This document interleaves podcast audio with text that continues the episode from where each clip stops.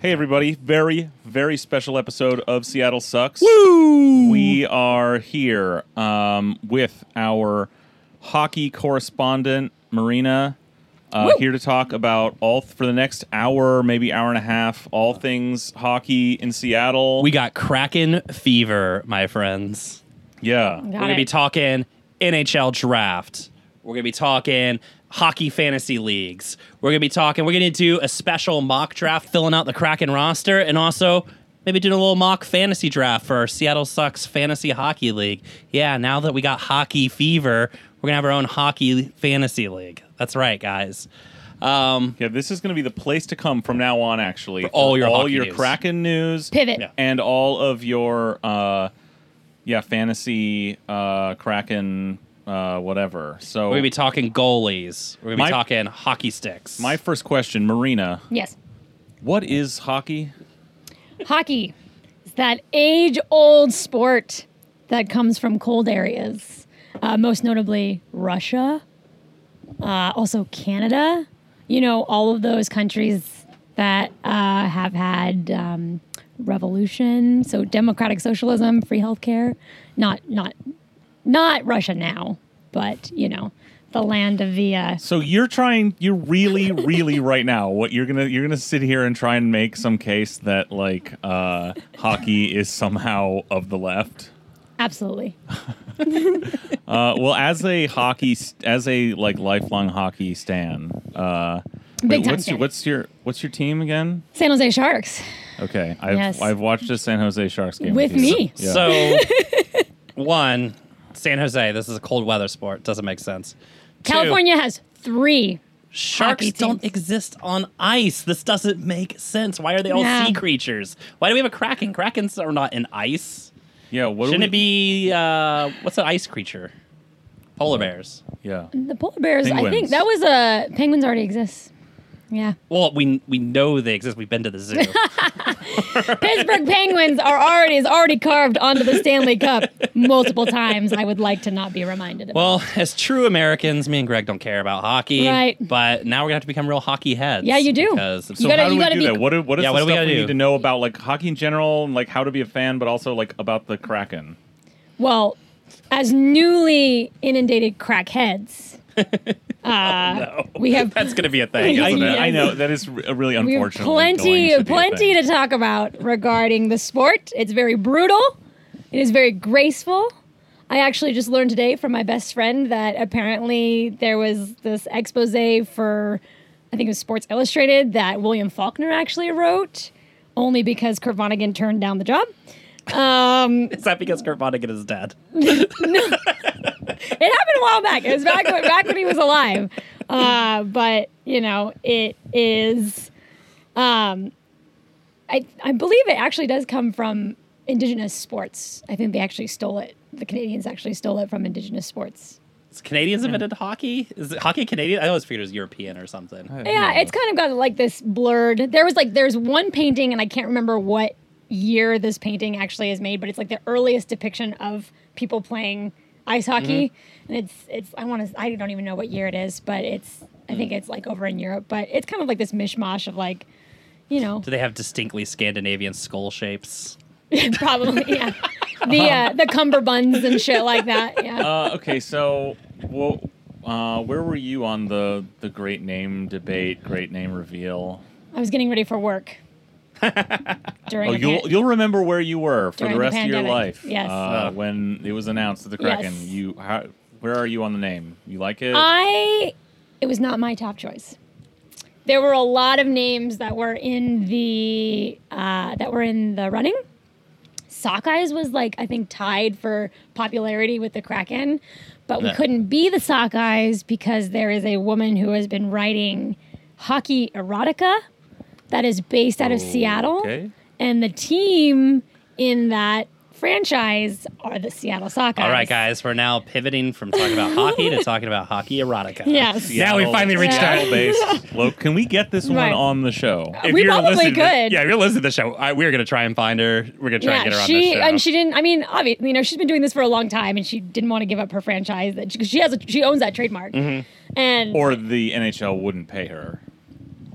Or they would, and maybe she wouldn't give it up. Like I don't, I, okay. who, yeah, who knows? we gotta Um, I mean, they have the money, and Jerry Bruckheimer is the owner of the Seattle Kraken, or is like part owner or whatever. So that was also a big push for why it was going to be the Kraken. My God, Yeah, is that true? yeah, Oh my God. like Oh. that was like a big. I am so sad we looked into because this. they're gonna have to literally they're gonna buy the the Clash of the Titans like clip to use constantly uh, in their promos like at the stadium. It's literally gonna say release the cl- Kraken. From Oh yeah, of the no, you're gonna get you're gonna get Sam Neill saying that. Wait, no, who is it? No, yeah, is it? No, it's not Sam Neill. It's uh, oh my Is god, Liam Neeson? Liam Is it Neeson. Liam That's what it is. Yeah, Liam Neeson. and Yeah. that? saw it.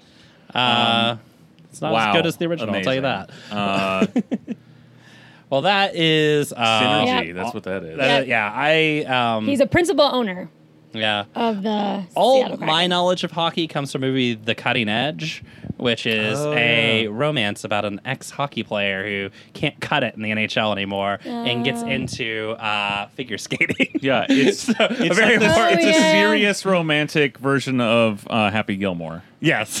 if any if any 90s Disney babies are listening, I don't know if you'll remember the acclaimed uh, Matthew Lawrence and um, God, what's his name? He was also in he was in Boy Meets World. Um, Eric from Boy Meets World, HE, Yeah. HE double hockey sticks. yeah, yeah, where yeah. I Matthew do Lawrence not plays know for what the New Jersey was. Devils, and he sells Mm-hmm. his soul for the Stanley Cup. I Fantastic remember film. Emilio Estevez in Mighty Ducks, film. but I don't know what you're talking about. Yeah. So reportedly, this is strictly in the realm of Texas rumors. You know, I always like to bring sales tax back to Texas stories.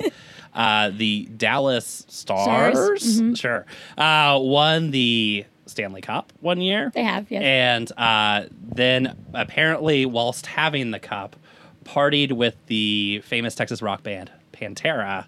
And got so fucking drunk that one of them threw the Stanley Cup out of a hotel window. Oh, it happened, yeah. Yeah, and it apparently has like a large dent on it to this day. There's a dent on the side uh, from Sidney Crosby and the Penguins dropping it the night that they beat the Sharks in the fucking Stanley Cup final.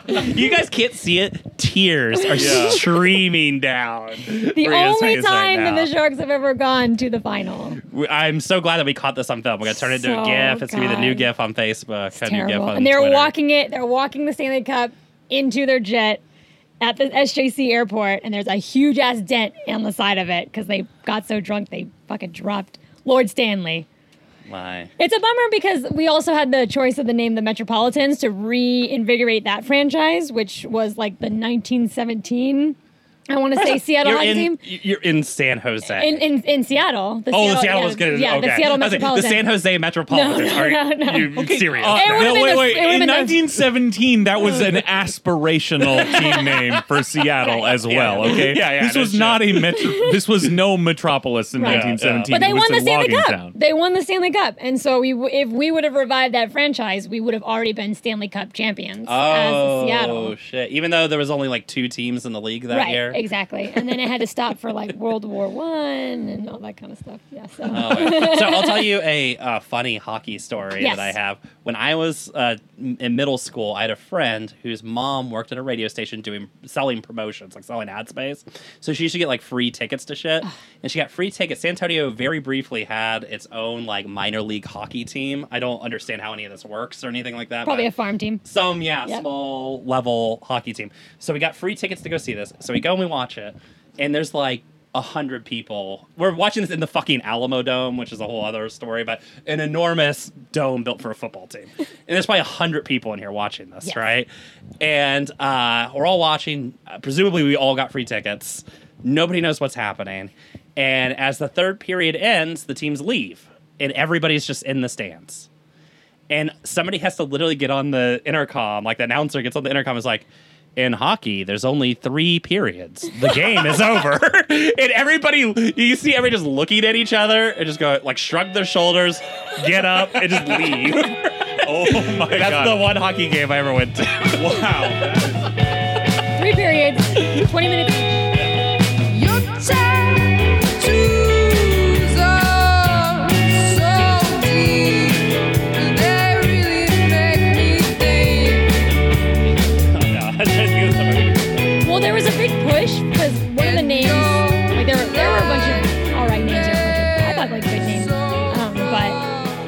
there was a push, a revival for one of the team names during COVID. Um, the whole thing about flattening the curve, you know, and everybody staying home, and there's that, like that joke about Very like excited for this. yeah, everybody Seattle's like, oh, like you know, Seattleites are so antisocial anyway. Like it's we're gonna fucking you know we're gonna handle it.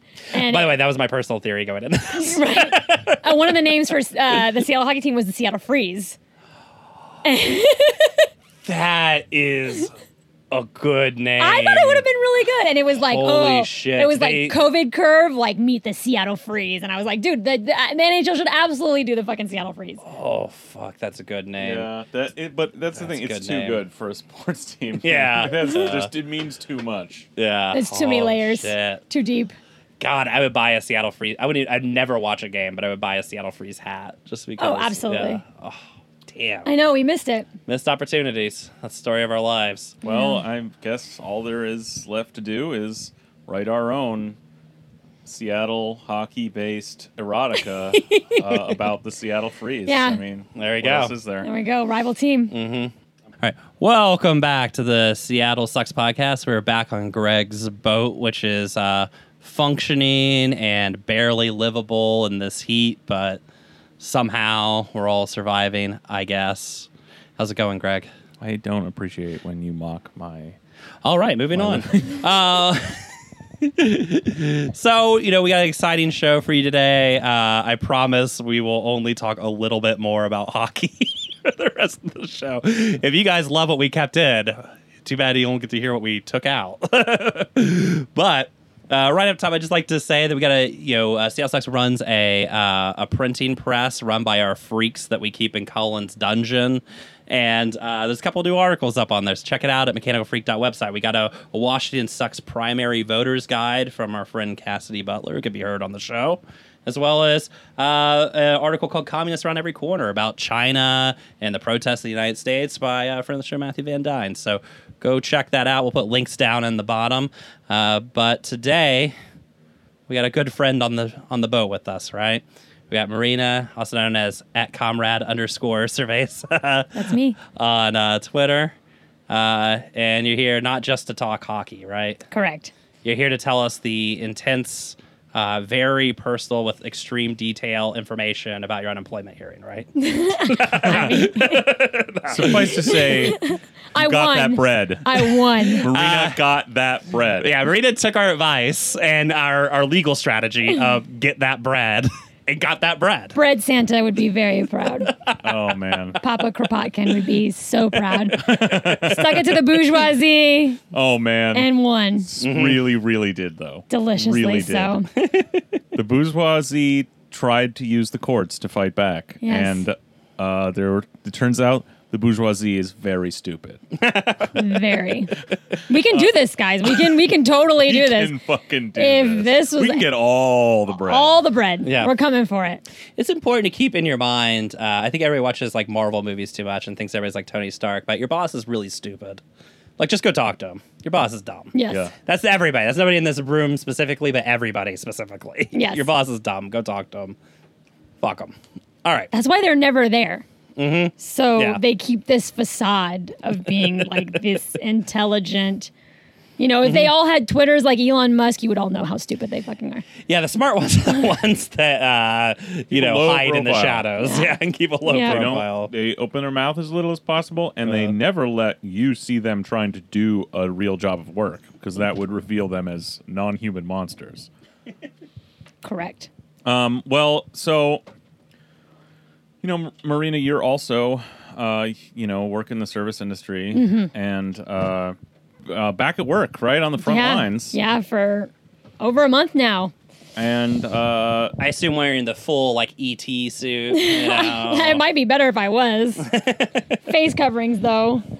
Uh, definitely wear a mask all day. Changing gloves all the time.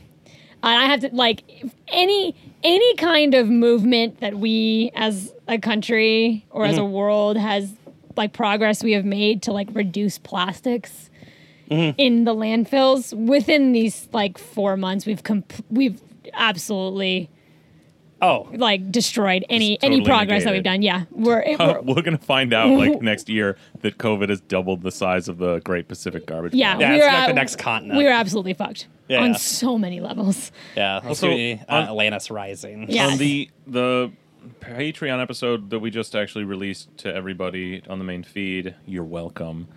Uh, we were talking about uh, we were talking about how you know the that Governor Inslee's response has been just so you know heroic and thoughtful and good, and that also the um you know the individual action that is very important that all of us are meant to take as individual actors in this economy uh you know is really clear and obvious and makes a lot of sense. And i think you know we agreed that everybody knows exactly you know what they're supposed to do in their various jobs uh i assume that's that's the case with you at at your workplace right now that Right. we're opening back up closing the economy which is it are we are we on the opening trajectory or the closing trajectory? Are we going more? Are we going from one point like phase one point six eight, like up or down? You know when you're a- that right now in King County. You know when you're like going into Macy's and you're afraid to like hop into the revolving door.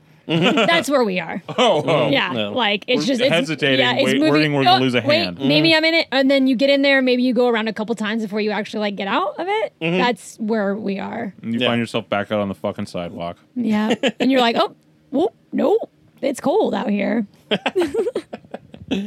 So yeah, I, I've- you know, I feel like uh, it's all been crystal clear, and there's been no problems. Absolutely not. You're absolutely. It's just been amazing. I don't know if you know this, but COVID's over. Yeah, uh, if Yeah. we believe it so. Yes, Yeah. it's totally over. We're hooray! Good job. If you will it, it is no dream. Right? Yeah. We should just like uh, what is his name? Bill Mitchell. He was like, let's just start ignoring it. Let's not give the media the power. The rules. Um, I mean, let, us be serious. That is what America's going to do. Like, Yeah. Bill Mitchell's right. That is what Right. we're going to. That, He- that is the strategy. yeah, he tends to be ahead of the, the, the curve on Just like things. that uh, guy is a weather vane for him. that. That is like the hundred percent American strategy. Like I love the comparisons between like this, how we're handling this, and how Vietnam is handling this, Mm-hmm. and then like the Vietnam War. Yeah, well, so like the so yeah, but yeah, I mean, the Vietnam thing is interesting because yeah, there, I assume you're referring to the story about how they had a uh, a few cases and Zero deaths. and what well just recently they had a few cases in one of their cities and they literally evacuated 80,000 people to prevent it from spreading. Yeah, they were providing uh, like home home delivered meals. Like there were people that were prepping breakfast, lunches, and dinners, Mm-hmm. Yeah. and like just going door to door, and so people didn't have to leave their houses. Yeah. Where here in America, Yeah. we are at a point where we're getting, you know, according to Mitch McConnell, over his dead body, will we be getting any more government assistance? And according to Elon Musk, like another Yeah. stimulus isn't best, in, isn't in Not the really the best best thing, interest, you know. and then Steve Mnuchin, Mister I, posed with a sheet of freshly printed money Mm. that you can live off of twelve hundred dollars for ten weeks. yeah, yeah. Well, So- a- as, Greg has opined, and I and I am increasingly won over to his uh, view on this. When the original six hundred dollars was proposed, they all agreed because none of them knew what how much money six hundred dollars was. Yeah. And similarly, Steve Mnuchin has no idea. Like he's like, No. you can live off twelve hundred. He has no idea how much money twelve hundred dollars is. No, like, absolutely not. Yeah, he's like he's, never like- he's- looked at a he- bill in his life. He's like, that's yeah, what? That's about a down payment on a house, right? Yeah. Like Um, uh, Rain Man or whatever. When they ask him, like, "Hey, Rain Man, how, how much does a candy bar cost?" And he's like, "About hundred dollars. yeah, yeah. About a hundred. About a hundred dollars." yeah, yeah, it is that. Um, but uh, in more serious now, like what I mean, what is the what are the challenges? Like I'm working in the you know indispensable uh, job of you know keeping bars open. Uh, what what does this look like now? Like on the front lines of that. the biggest challenge is fucking people. Like, just like hands down. Uh, so my newly uh, new job that I acquired right before the shutdown um, is handling it like honestly, I like just fantastically. Um, but when people ask me, you know, like, oh, how is it being back at work? Like the only answer I can give them is that it's absolutely absurd Yeah. you know, like I'm extremely grateful for the staff that I have at this new job, and that I'm extremely happy for the management and how they're handling it, and for the lengths that they have gone to keep us safe. Um, but I'm still at work, and people are still coming out in Yeah. droves. Like Been pre- pretty busy. yeah, we and which is also another the other absurd thing about it is because like it's good when we're busy because that means we're like I'm making money, like I'm making more Mm-hmm. Yeah. tips, like Because and it- that's where I mean, where right, else are you gonna get and it? Yeah. especially because the opposite end now, especially with the six hundred dollars ending, is like the alternative is not is destitution. right. Yeah, well, and I mean, I- I think it shows some of the like perverse incentives that are created via the way that the United States has chosen to handle this, right? Right. Which is one to like kind of leave it up to the employer to basically uh, monitor the regulations to make sure the P's and Q's are being minded or whatever. With, with the problem being, of course, you know, I mean, bars, restaurants, etc. They've been like eating money for months, and you know, you're gonna tell them what's what's the rule now? It's like supposed to be 25 percent occupancy or something. Yeah, well, there. What has, I want to know, like specifically, what has changed. So, like, the governor has been like has taken a turn as we've seen Washington State, like everywhere else, uh, because we decided to open up Mm-hmm. last month.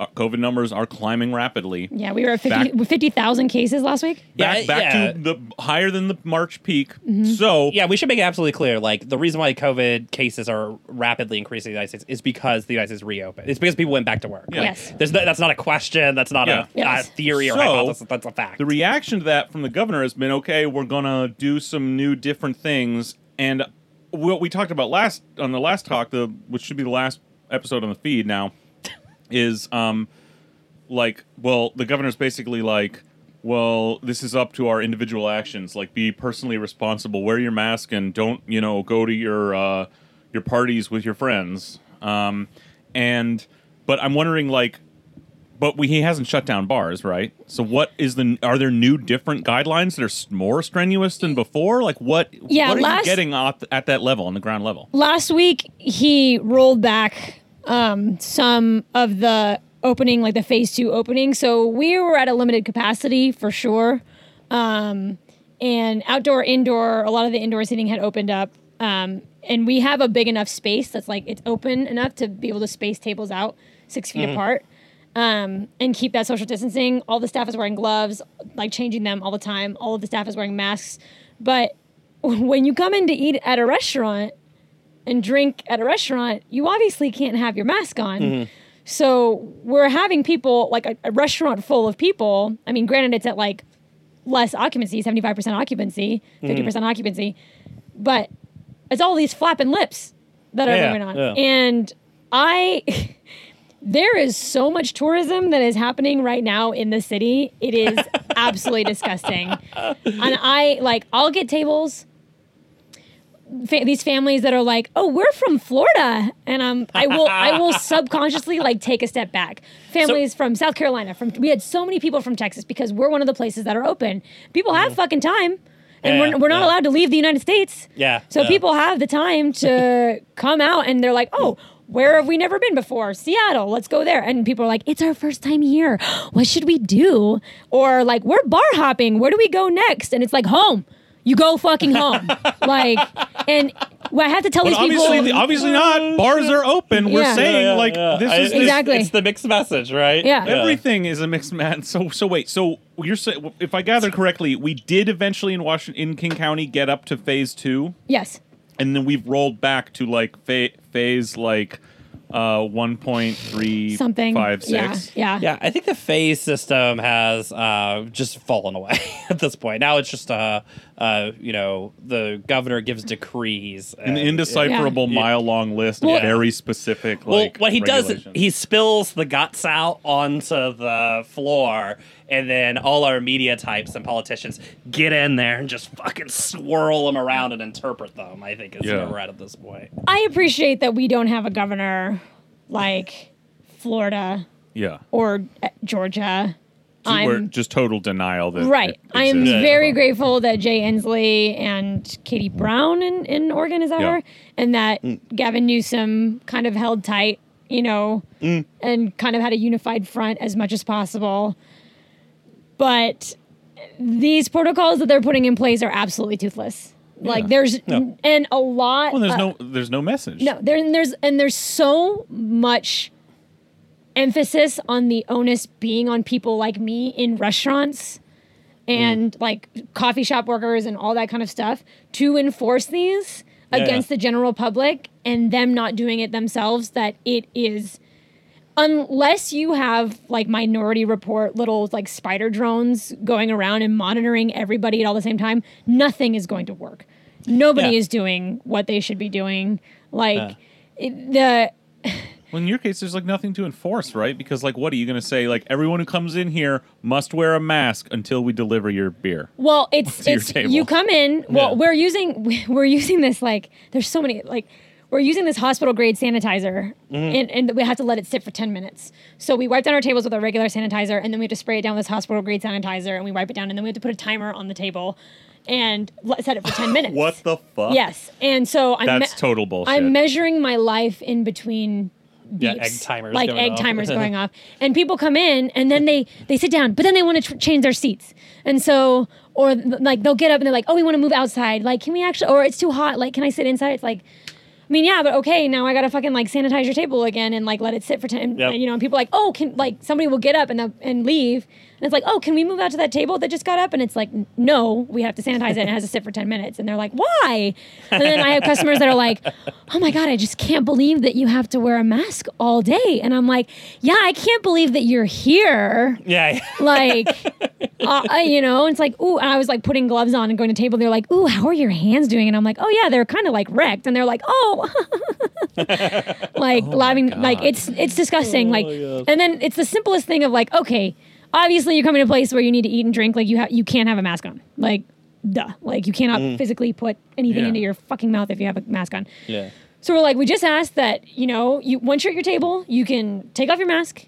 Uh, If you get up and you're moving around the dining room, you know, if you need to go to the bathroom or anything, like just Yeah. please put your mask on. So what people are doing are they're like, oh, I have to go to the bathroom. So they'll stand up and they'll start walking to the bathroom. And as they're walking to the bathroom, then they're putting their mask on. So they're Sure, halfway yeah. through the fucking dining room Yeah, yeah. before their mask is even Yeah. on. Yeah. And then we have like a really great patio. So people, of course, they want to go outside. All the tourists, they want to go outside and they want to take their pictures, but they don't want to wear their masks and their Instagram pictures. Like, I, I, I can't, I, s- for my Instagram, I can't, I can't have a mask on. Like, You know. The, You know? yeah. Oh, Oh, oh, so they're they're crammed in between these patio tables that are distance Mm-hmm. apart, and they're like taking all these fucking pictures. And we're like, hey, like, all if I had a dollar for every time I was like, hey, can you put your mask on? Don't forget your mask. Can you put your mask on, please? Like, it's Mm-hmm. Yeah. and now with this rollback, it's people like we're already not seating people like in groups of like f- only max of groups of five. Like that's it. So people will come in and they'll have like it'll be a family of six, and one of them's like a very young child or whatever. And we're like, we're sorry, we have to still split you up, and they just get all in a huff and get mad, you know? And, Yeah, like, yeah, yeah. We've definitely had to kick out people that are just like, this is horse shit. Like, well, Yeah. like, like we had to kick out these people from fuck it, these fuckers from Alabama because they were just like, oh, all these regulations are bullshit. And we're like, blah blah. blah. And we're like, you know what? Fucking why'd you just, come just here? leave. Just Yeah, leave. yeah, like, go. Go back to Alabama yeah, to die. yeah, You fuck. exactly. Well, that's what I love. I love the complaint too because it's you know at, at the college we get this from the students sometimes, but I'm always like, who the fuck do you think I am? yeah. Like, do you think that I'm the State Department of Health? Do you think I like why? Why are you complaining to me about Yeah. this? I don't give a shit. Like, at the beginning at the beginning of it too when when they were actually first looking at king county like you know what the plan was going to be for bars and restaurants to open up one of the stipulations was that you, we were going to have to take people's information their phone Yeah, number their yeah, for address for, tr- for, for contact yes. tracing Hell and i was like no that is absolutely not going to happen. And we like definitely haven't fu- been fucking doing that. And now it's like we can't see people of like we can't see people of five unless they're in the same household. And do you know what's going to happen when hey folks like how you doing? Party of five? Yeah. Are you all from the same household? Yeah. Yeah, yeah, exactly. Yeah. okay. Like Well, Sure, it's yeah. but Sure. that's the theater that we're being asked to enact is just this these bullshit little like Mm-hmm. dramas like that going through the ritual of asking people are you all in the same household and frankly I'm probably waiting the 10 minutes for that sanitizer to work. Uh yeah like this is all just Yeah. this bullshit that we're being asked to do that is Yeah. not gonna uh, have a real effect, and that at the same time, Inslee himself is blaming the individual. Like, you know, it's you, your irresponsible personal behavior is what we're gonna be able to blame you for when you're dead. Well, it's just like the you know the switching over your light bulbs or, Mm-hmm. or switching over like not using straws. It's again, it's capitalism putting the onus on the individual. Yeah. You know, Yeah. like go vegan. You know, Yeah. if you're not a vegan, you're the reason why all these animals link. Like, no, those corporations are still going to farm and slaughter Yeah. animals, even if I'm not eating meat. Like, Yeah, your your like food choices aren't the reason why you have an inhumane Right. like system of harvesting. Food. Not to mention that before Yeah. capitalism and corporate like food industry, Yeah. like people were eating meat completely sustainably for Yeah. fucking millennia. Well, and I think the thing too is, I mean, the theater is all about a theater of personal responsibility, right? But it's, it, you know, I want to sort of kind of come back to this point of like the the it puts the onus entirely on the owner of the business and then the people of the business. Which mm-hmm. when you're talking about like a bar, again, the bar's been eating fucking, you know, they're e- eating money basically for months because they haven't been open. And now you're gonna tell them like, okay, let people come in, but don't let like too many people come in. And if you're the bar owner, like, it's gonna be hard to be like, I gotta turn this, these people away. They're being jerks, or like they don't want to do the thing, or whatever. But mm. it's like, but you're also losing money, man. Like, so you know, Yeah. all the incentive is for you to bend the rules, Right. right. And then for the service worker, like you were saying, I mean, if there's people in there, that's how you get tips. That's where your money comes from. So again, like all the incentive is for the people who are who've been, I think, unfairly tasked with having to enforce this regime. All the incentive is for them to look the other way, right, and to not do it, right. And then in the end, when of course it doesn't fucking work and it blows up in everybody's face, we'll just raise our hands up and go, "Oh, personal responsibility, man. Yeah. people just gotta make better choices."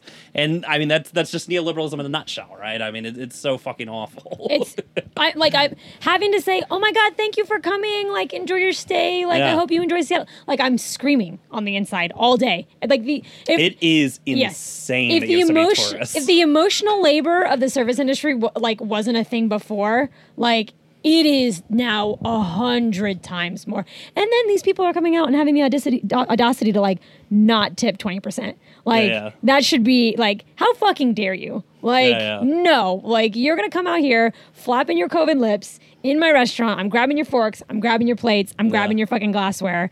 Like, which is the main point of contact for this fucking virus. Yeah, yeah. And you're gonna tip me ten percent on a hundred dollar bill? Like, yeah. no, go fuck yourself. like, and you know, in India they had those those stamps, right? The the, the ink that lasted 14 days for the mm. quarantine. So if you came in and out of India or what, and they would stamp your hand, and they had people trying to ignore that, but they couldn't because everybody would see that stamp and be like, "Hey, motherfucker! Like you've got Yeah. that fucking stamp on your hand. Like get Yeah, out of yeah. here." There was that plane that like didn't take off or whatever because there was this couple that was on there and they had the stamp on their hand and they were just like, "Oh, well, like what's the big deal?" Blah blah. And the plane was like, "No, fuck you, get, get the fuck off this plane." Like It's like, nah, man, we're just at the club. exactly and and we don't have anything like that and inslee's Inslee's like mask up rule, which is like just it's just absolutely delicious. It's like the expansion will require face coverings in all common spaces, such as elevators, hallways, and shared spaces in apartment buildings, university housing, and hotels, as well as congregate settings such as nursing home. Like unless you have a sentry that's standing in every single apartment hallway, in every single elevator, this is n- it's not going to happen. or Yeah. or a culture wide like blitz of information from the beginning from all levels Yeah. of authority and cultural importance saying the same message and that wasn't completely contradictory with it because you can't take that serious forget the fact that that isn't on every billboard that there isn't like a helpful like person like uh a place you can you know understand like on every radio broadcast and news channel, whatever, and like people at the grocery store with very clear instructions for you what to do, people handing out the masks from the very beginning. Short of all that, like i even if they were doing that now, you that doesn't compute when bars and restaurants are open for you to Yeah. go to Right. with at fifty percent capacity. Even like it, you can't take this shit seriously because clearly.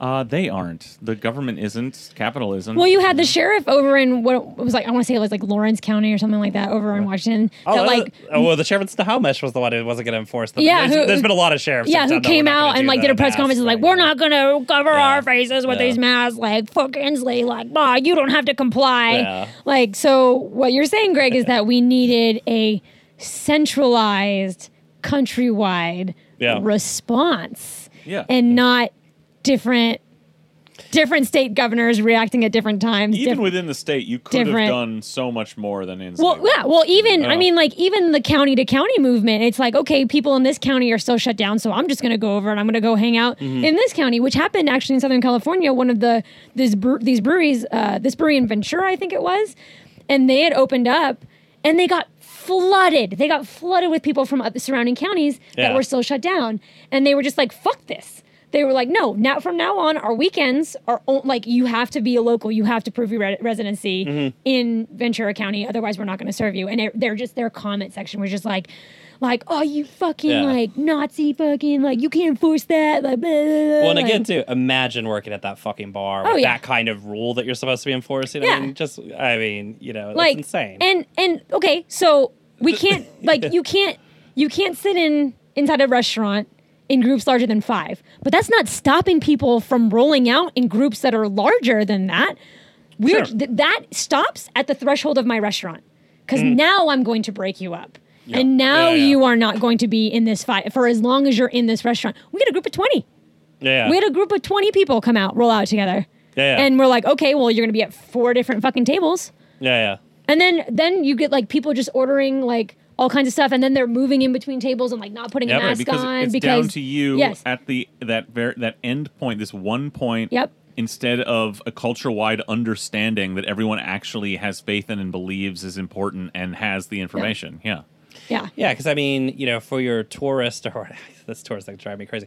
For your tourist or whatever that's at the fucking bar, right? If it was serious, then they wouldn't be allowed to be like traveling the Right. country No. going to No, fucking restaurants. which right? Governor Mayor or Mayor Yeah. Bowser in D.C. Yeah. like they implemented like a 14 day quarantine or whatever like that. If you go travel and you come home, you have to quarantine for 14 days. And I'm like, okay, that's another thing that rests on the fucking employer. Like Yeah. maybe your employer knows that you went out of town, and if they're an employer that you know they can. They actually fucking care about you. You're not like a fucking McDonald's manager who's like, I don't give a fuck, get back to fucking work or you lose your fucking job. Mm-hmm. You know, if they're like, oh, I know that you went out of town, so you can't come to work for the next 14 days. Guess who's going out to fucking bars and restaurants in those 14 days? Yeah, yeah. That same fucking or, person. Or, you know, like how are you going to compensate? I mean, this is a thing of why I remember when this whole thing started. We'd sort of joked a little bit on the podcast or whatever, and I was like, I hope it's not very contagious because we're going to be fucking filling stadiums. Because at every single level, the American system is uniquely positioned to be unable to handle this, Yes. right? So, like, yeah, in the case of if you tried to have some sort of travel quarantine thing, well, who's going to pay for that person to be quarantined for 14 days? Because nobody in America can go, can go two weeks without Right. being evicted, Right. without you know losing their shit, right? Uh, at the same time, too, like our you know federal system, as we you know, just talked about, like when you have a pandemic, you need an actual central actor in response, Right. and our federal system is uniquely positioned to prohibit that from happening, Which and to blows make my sure mind. it doesn't work. Because, You know? like, Trump, like, you know, being a leftist and wanting to see the end of American culture as desperately as, like, you know, a, a just a blot on human society, American culture has oh, been I- in Western I gotta conservatism. tell Marina, Like- you're Hot young enough. I think Yeah. you might get to see. it. I mean, I hope so. And like, you know, God bless Trump for destroying America. Like he's doing it. He's doing everything. You know, all of those, all of those boogeymen in the Middle Mm-hmm. East that we've all been raised to like think that are going to come over here and Yeah. start blowing us up and all this kind of stuff. No, he's actively doing it. He is bringing down, like he's bringing the system to its fucking knees. Well, I think it, it Yeah. I think he just Yeah. took To the- America. yeah, Yeah, and he took the sort of sheen of paint off it, right? Yeah.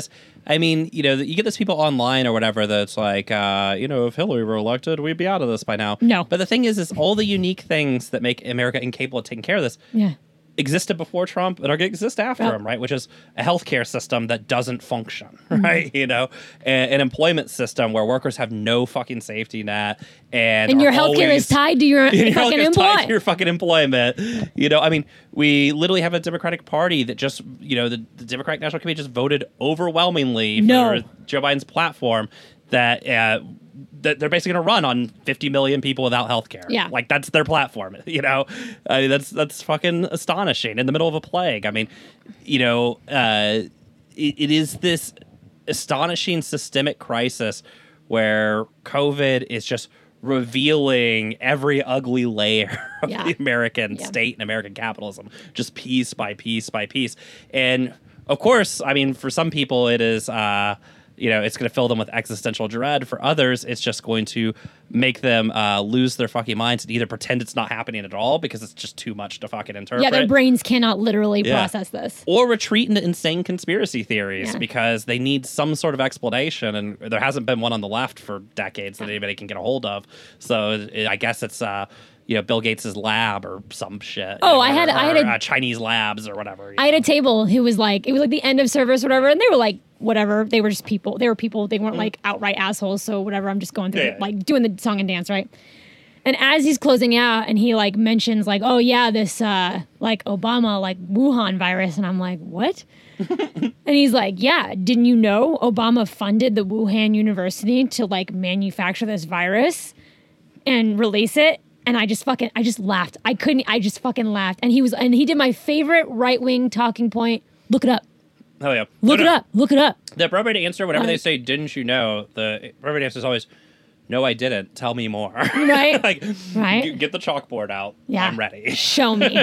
Tell me everything. Like I'm bringing. Yeah, I need to know it all. How deep does it go? Which is like another thing with Trump, like Mr. Buddy Buddy with like Kim Jong, like right, and loves Putin, all this kind of stuff. The people like Putin, who's about to install himself to be the fucking like to die as like the fucking king of Russia, right? Like yeah, when you're the richest man. right? And he like he plays that he wants to be this like authoritarian dictator so bad and this was his chance like Mm-hmm. this was his fucking this was uh, like his brass No, ring to be it's a- able to just let you he, the whole time he wants to shut down the borders this would have been the time like No, it's crazy. it's so crazy. Like that is such a good fucking point. Because if he was everything that like you know libs wanted to convince themselves that he was to just you know to sort of relieve themselves from the burden of having gotten him elected by putting you know running the worst campaign that's ever been fucking run Right. um you know if he was all those things yeah he would be it'd be martial he would be running fucking Like, wild right now yeah. well but he's actually just a And they big would- dumb wet idiot they would be applauding him for it too because they'd been like, Yeah. "Oh, he saved us. Yeah. He saved us. He kept us safe from this pandemic," and which proves that he's not a lawful evil. evil he's a fucking chaotic evil, which Mm-hmm. is worse. He went the complete opposite direction, and I was Right. like, when this thing came out, I was like, "Oh, we're about to If he- fucking be if like locked in our and houses." said, you know what, we need to listen to the scientists. We need to get out ahead of this, and that's going to involve Nobody leaves their law house. in cities and closing the borders. the liberals the libs would have been gone- fucking all over it. Totally would have gone for it. What because as we've seen, look, so this well, this is a great segue to the remainder of our show here, talking about um, exactly that the the minor uh, examples of federal martial law. Uh, I guess narrowly avoided in Seattle. I mean, um, although who knows well, you know, it's come out today that well, the governor. So let me. So okay, uh, this is um. So just think back to the images you've seen of uh, waves of wafting tear gas again uh, throughout Capitol Hill and Seattle. Uh, maybe you were there and had, uh, while standing in a dense crowd rounding the corner at 12th and Pike, uh, 12th and Pine. Fuck, I can't believe I'm still I'm mixing that up. Um, oh my god and for a local too I know. Uh, Over by the the was it Blick? Is that the Blick on Pine and Broadway? uh, that's Pine and Broadway. Um, uh, that whole area. at the rounding the cop shop, um, the East Precinct, uh, getting uh, flashbangs just tossed from overhead, from on top of buildings down into a crowd, uh, exploding around you, um, uh, and absolutely like wilding out by SPD and uh, their buddies in uh, Bellevue PD who just wanted a taste, I guess. Yeah, and it looked like maybe King County Sheriff's Department as well. Yeah. Cool, cool. Everyone wanted Everybody to get in on the taste. action. It was field trip day. Yeah. Summer camp for cops. Uh, Yeah, That's and then is this is um, uh, this is Jenny Durkan talking about Portland on MSNBC. It looks like this president is doing a dress rehearsal for martial law, sending in federal forces to take over police duties in city after city for political purposes. It's frightening, and it's making things worse. It has not improved public safety. I mean, what the fuck? She also said that she was going to talk to the feds and and, and assured everybody that the same black bagging that was happening in Portland would not happen here. Yeah, because it'd be SPD officers doing it. You know, I mean, Well, I mean- listen. Well, you know, you say that though, but apparently they have secured this uh, for one reason or another. Supposedly, like there was all the reports of the feds getting off the plane at, at King County Airport. Um, and now Inslee and Durkan, they've released a joint press release saying that um, they have vanquished Trump and sent uh, Bill Barr and his goons packing back to D.C. Um, they're saying, you know, they they really, you know, stood up. Uh, everybody got together. Uh, you know this, and then they're saying this is their, from their joint uh, press statement. The demobilization means Washingtonians no longer have to worry about the White House's aim to provoke confrontation and undermine peaceful protests, Inslee said. Those peacefully protesting have raised the public's consciousness of the urgent need for racial justice, and I have no doubt they will continue to use their voices to call for action. We must continue making progress toward a better and more just Washington for everyone. This is the Jay Inslee who called out the National Guard mm-hmm. at the minute the SPD first rioted at the end of May. Um, Also, like a day after Trump said that he should, like, went Yeah. on Twitter and was like, "Hey, you should call it the National Guard." Well, you saw Chicago Mayor's Lightfoot, right? How she Yeah. like came out and was like, under no circumstances am I gonna allow Trump's federal officers here. And then two days later, he calls her Yeah. and she lets him fucking into the city. yeah. Well, and I think too. I think the main thing that we're seeing here too, with the sort of Jenny Durkan's quote on MSNBC and with Joe Biden's apparently release that he had today about this, is we're seeing the merry-go-round here right now Yeah. between the Republican and Democratic Party, which is, yeah, she's like, oh, The Donald Trump's dialectic, if you will. yeah, Donald Trump's not going to have his. Uh, well, this is the uh, in dialect is the struggle of appearance versus essence, right? Yeah.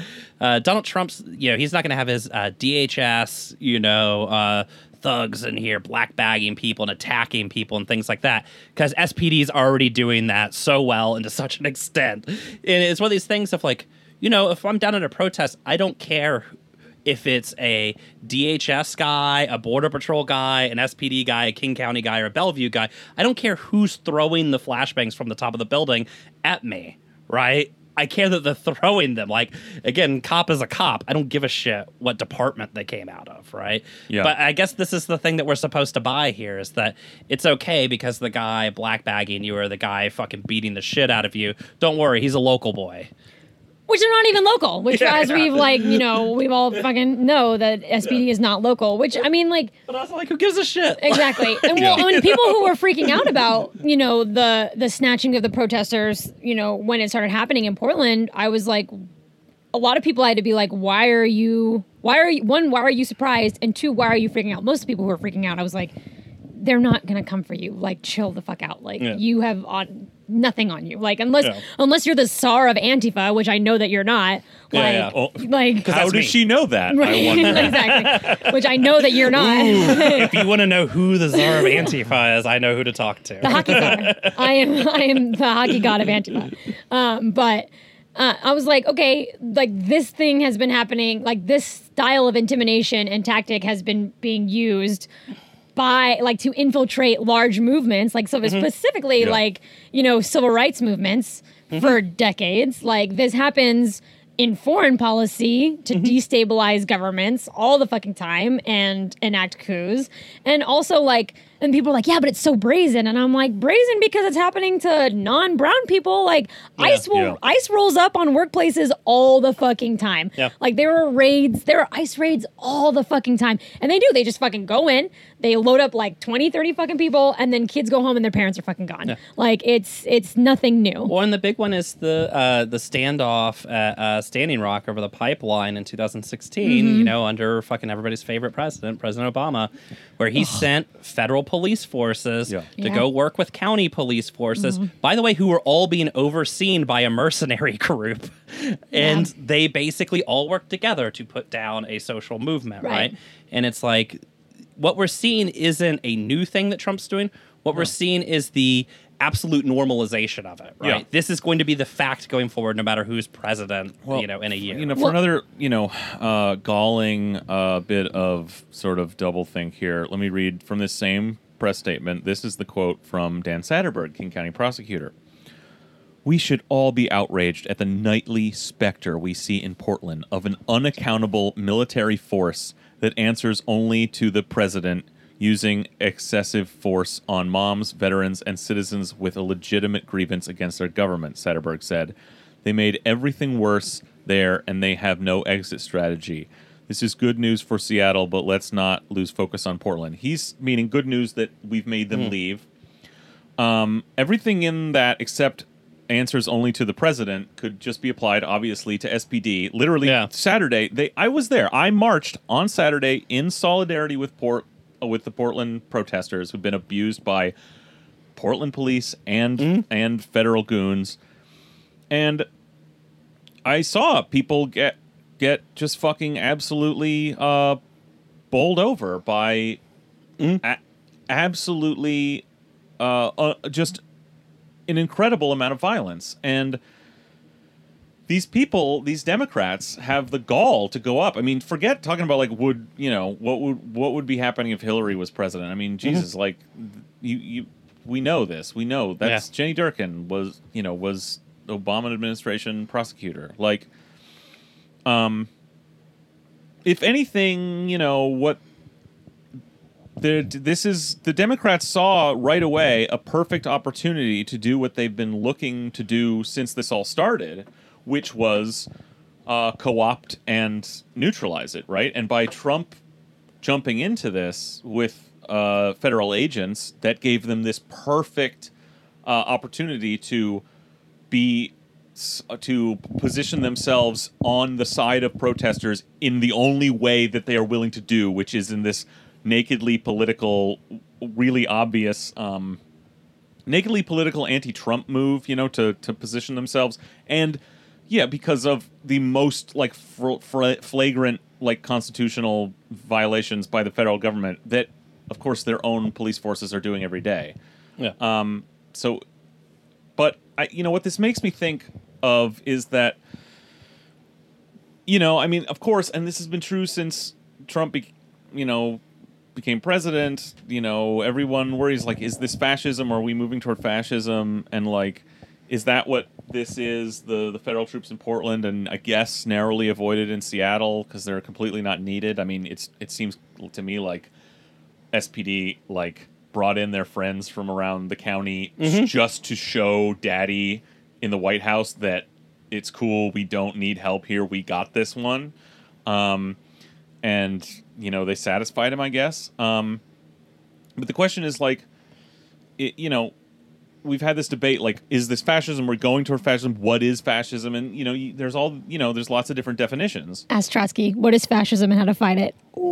Well, my answer is this is a fascist country and it has been for a long time. Yes. One of the sort of, uh, you know, you can choose from theories on fascism, nascent fascism in America, and one of them is that this has been a fascist country since Inception. the Second World War. um, we, you know, with our massive, you know, military industrial complex and you know our uh, apartheid systems and et cetera. And I think something that get gets hung up on that people get hung up on with that argument that is has become more clear to me. I've been wishy-washy on that for a long time like cuz you can see there's different ways to look at it and ultimately the answer usually comes back if you get in these discussions well you know maybe fascism is uh, a thing that was situated in time that of course it's not going to be a one-to-one corollary here. And so you're going to miss some pieces of it. Um, and so one critique that comes up of this idea that we're just a fascist country is that we don't have uh, the kind of uh, right-wing mass politics that um, defined European fascism in the early 20th century. And that you know is one that I've previously been able to concede and say, yeah, okay, so it's not one to one, so it's a little of everything. You can't answer this question, and this whole movement um, in the streets against the cops has made me start to think that actually we do have that.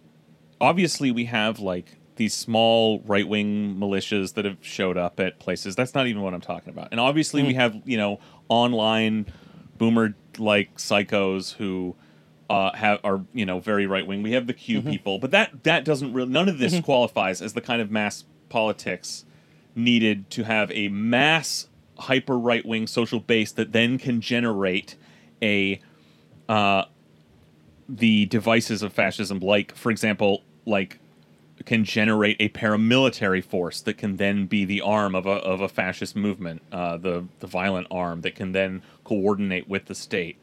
as is you know happened in Italy and Germany. And I think the better way to look at it is that we actually do have that. We've had you know mass nationalist right wing politics. That's what we have had. We have had that all this time, and it's been accelerating ever since uh, the Second World War. This it's you know it's reached this point with Trump through Reagan through onto this point. That's just the right of America is as deranged and as committed as right wing and as insane as any fucking group of you know Nazi loyalists in Germany. And when you say but they're not in the streets in a way and they aren't generating a paramilitary force like say you know the brown shirts and i i think they have that cops the expansion of the police state in the form of local cops that have a unified ideology that see themselves their position politically as unified uh, they're obviously in extremely right wing and violent, and like I, you know, I think we have that. We have that. It hasn't been as centralized as that's you know a difference from the early 20th century fascist parties, but we have a decentralized right wing and nationalist insanity in this country that has generated directly this expansion of uh, local police forces into fully militarized uh, enforcers that is staffed then and grown with the most brutal right wing psychopaths in our society. Yeah.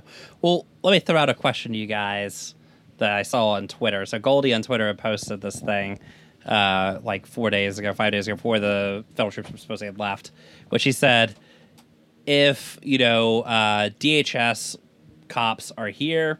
And if SPD cops are here and they're sort of working together, and the mayor told SPD to stop working with DHS and to do whatever, and DHS was like, no, you guys come with us and go like tear gas everybody in the street, do you think the SPD would do it? And now I don't want you to answer that question. What I want you to answer is how many seconds in your brain did it take you to say, well, obviously? Point zero zero three. You know, I mean, I, I think to what you're saying, Greg, I mean, that that's the answer, right? Is that nobody legitimately thinks that the, uh, you know, at, particularly at the local level, that there's anything other than nominal control over the police, right? The police will do Yeah. what they want. Yeah, there's You know? there is no control. I mean, Yeah. like you guys said in your other like episode that you know Jenny Durkan came out and basically said that she has zero control over her because she was trying to divest responsibility Yeah. of their actions from herself and came out and was like, I don't have any like they actually don't listen to me or I'm I'm not Yeah, like that's what she's given as her personal defense, and I think for a lot of reasons we should probably believe her. One of my friends actually sent me this really funny comic by I think it was like God, what's the name of this account on Instagram? Um, uh, it's like.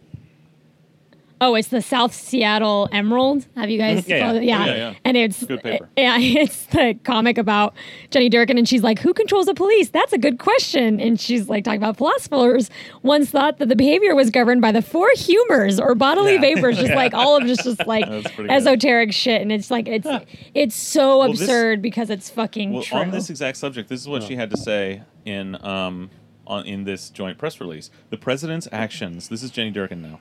The president's actions to target and dominate democratic cities through the use of federal forces is chilling.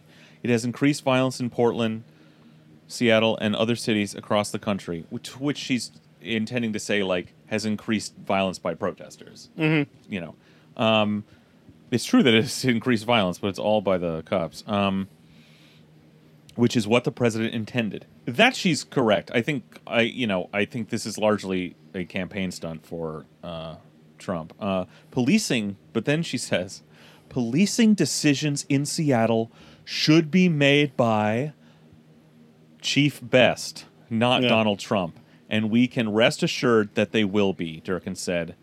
So she's saying the police department should make its own decisions, its own Yeah. policy, its own take its own orders, and the city has nothing to do with it. Well, that and it's like And uh, she's Trump positioning shouldn't Trump, in between there. Trump shouldn't make these positions or make these decisions. Uh, that organization that is his biggest cheerleader and largest voting bloc should make them. Yeah. you know, I mean, Yeah. But uh, yeah, I mean, this is. I, I What do you want to bet Carmen Best voted for Trump? Oh, one hundred percent. Yeah, Like not even a question. There's literally two options if they're a cop, which is they either vote for Trump or they didn't vote. Yeah. like those are the two things. And they didn't vote. It's, it's literally just for the same reason no American votes because Yeah. why why bother? But um, yeah, I mean, so you know, what we're seeing right is that there's this institutional thing happening that people aren't quite like reckoning with, right? Which is that you have these uh, large structures that have grown, particularly in the post-war period, have grown extremely large, extremely powerful. That literally their sole function is to oppress the vast majority of the people in this country, right? Whether that's by beating the shit out of them as the cops do, or by monitoring and surveilling them, by keeping them in cages, etc. And I think it's one of those things that uh, we should probably be like a little serious and clear about that. You're not going to vote out of existence because, you know, if we do cut SP's budget by fifty percent, I keep coming to this question: What do we do if SP says no? Yeah. You know? Oh, you mean like the head tax? Yeah, like like when Jeff Bezos, when we passed the head tax, Jeff Bezos said no, No. and so we had to revoke, we had to take it back, right? Right.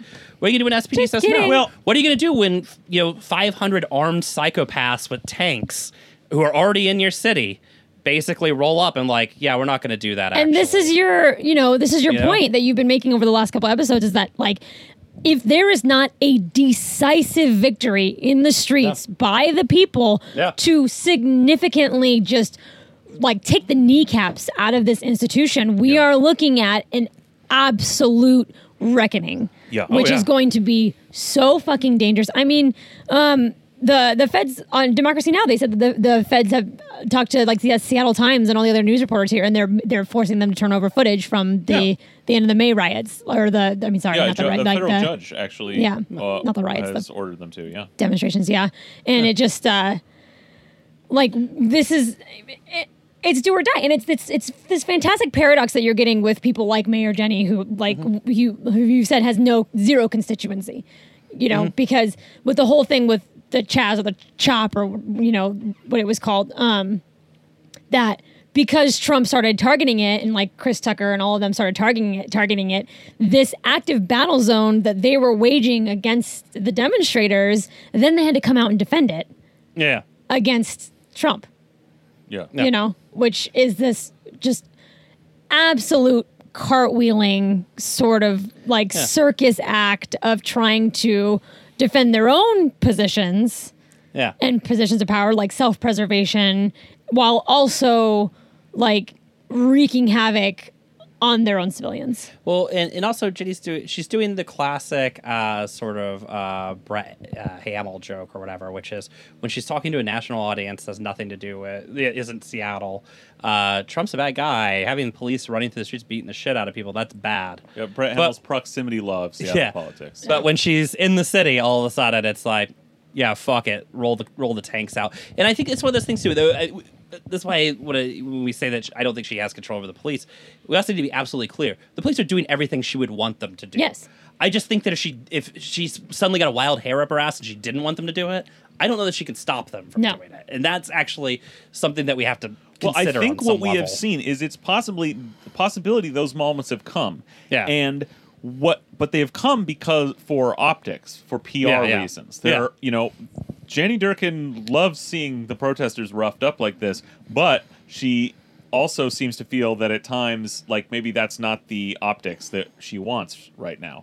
And so we've seen at times the, the cops just totally pull back and not Yeah. be seen uh, for pro, for marches of tens of thousands of people.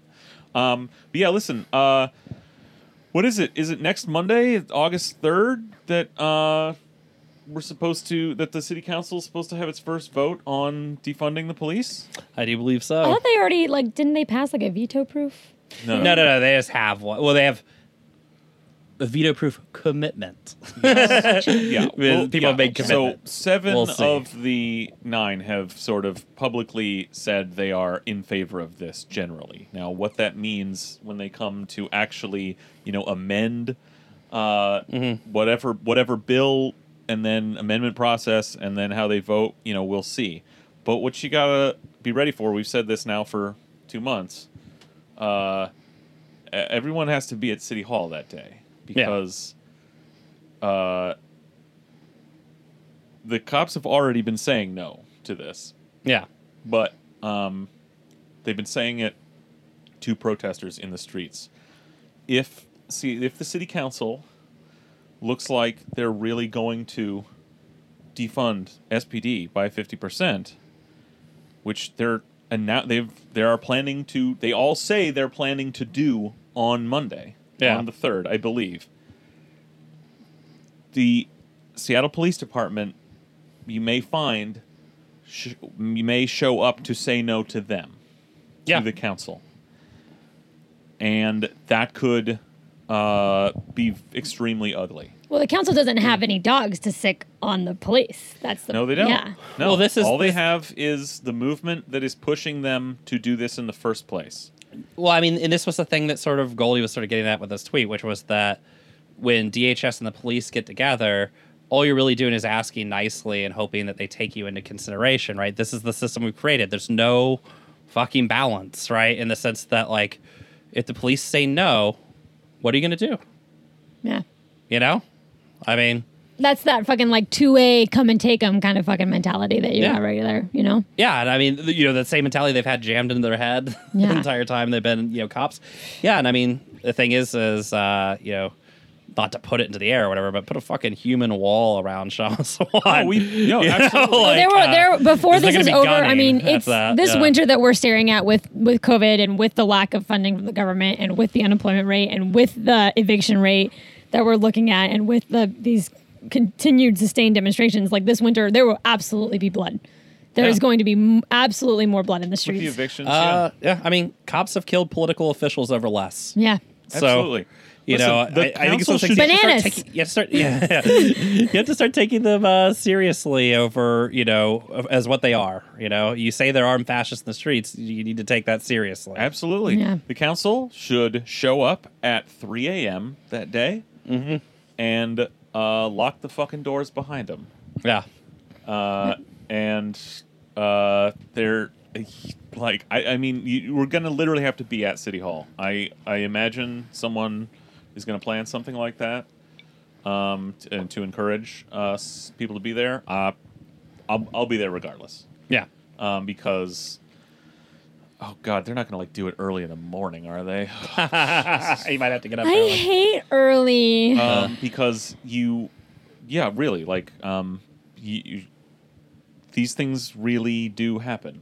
Yeah. uh, Yeah, This and will I be, mean- this will be, this will be a. If they do this, if they pass a serious bill that actually, what, in fact, whatever the terms and amendments of the bill, if they actually pass a, an actual funding cut of fifty percent or even close to it, this will be world news Oh yeah, global news. This will be an earth shattering fucking event. And it will only be because of these continued uprisings.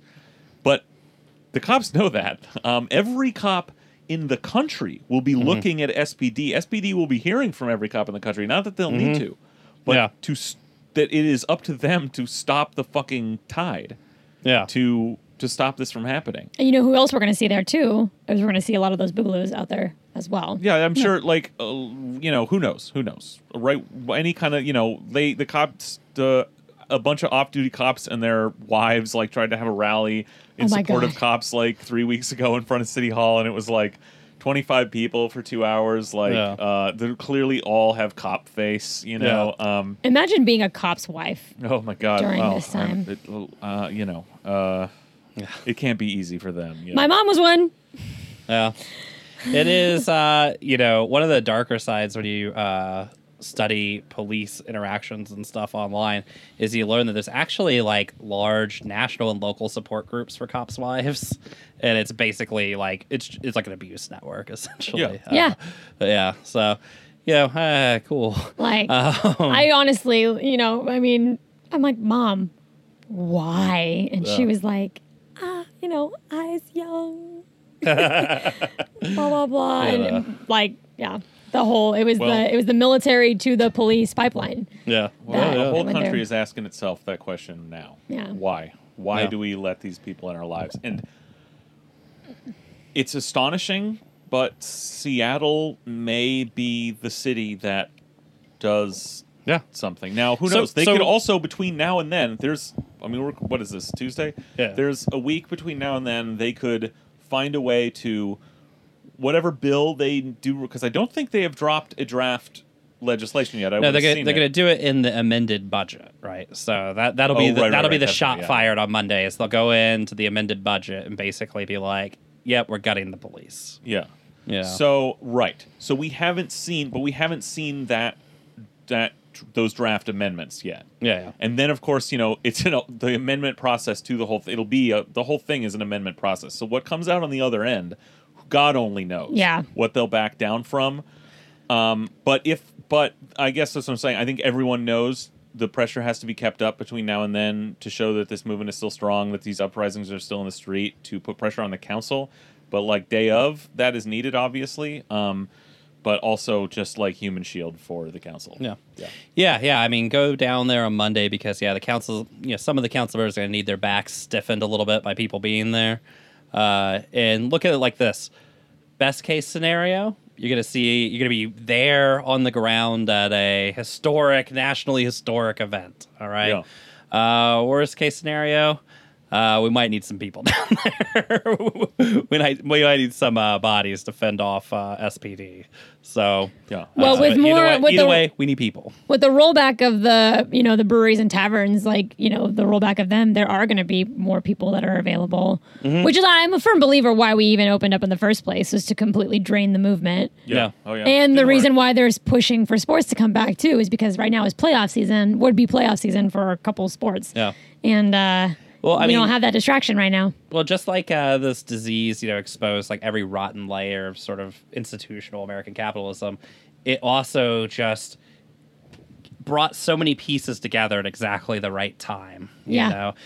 you know You can't just keep killing people that's and, why and get away with it. it's a you know? fucking science like this is the, uh, you, uh, calculable like from decades before Yeah, I mean, it's, one- it's one of those things. I mean, you know, you treat people really awfully over and over again. Um, you know, they have a tendency to blow up uh, until uh, the tech industry gets the automatons they want.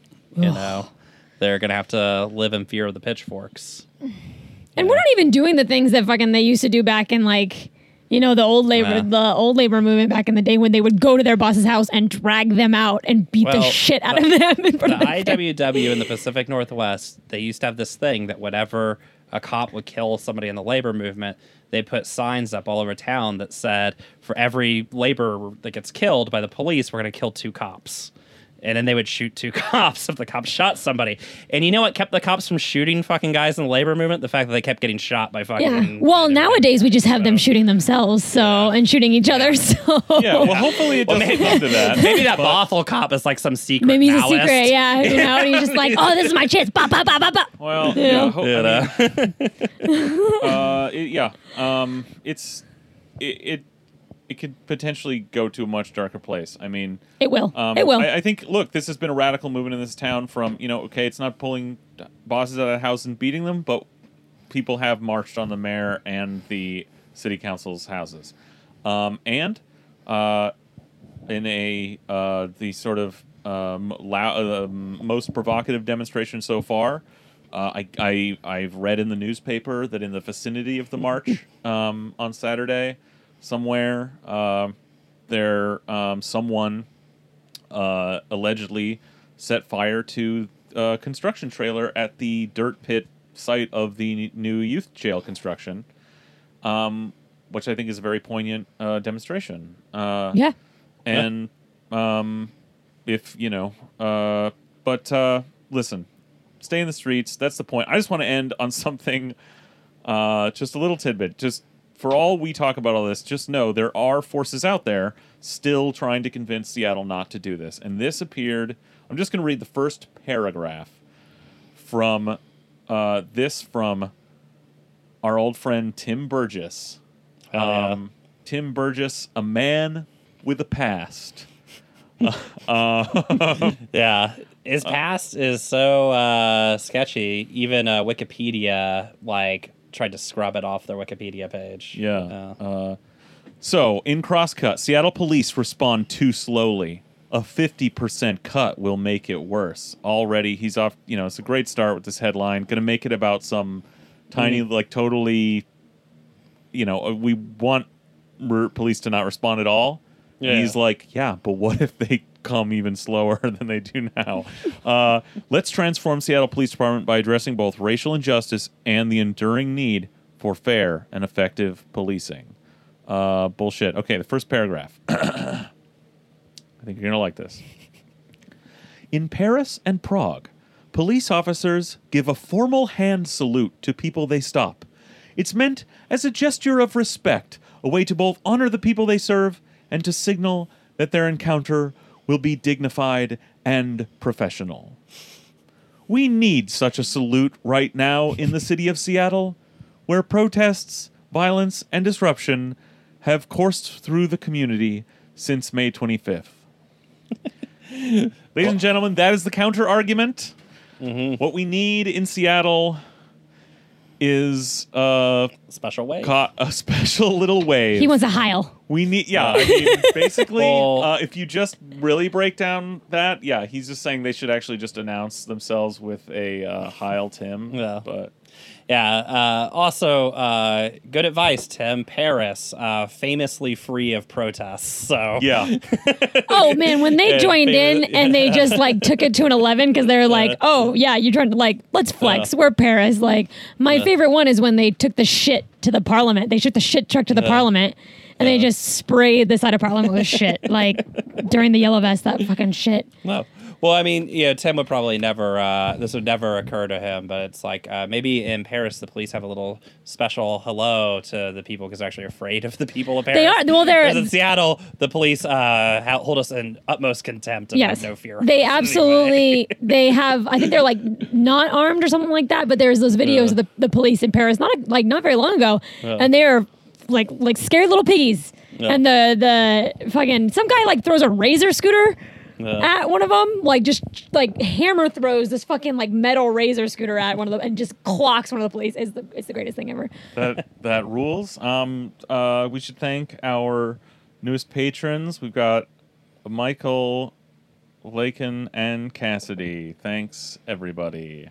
Um, thank you, Marina, our Thank hockey, you. our Kraken correspondent.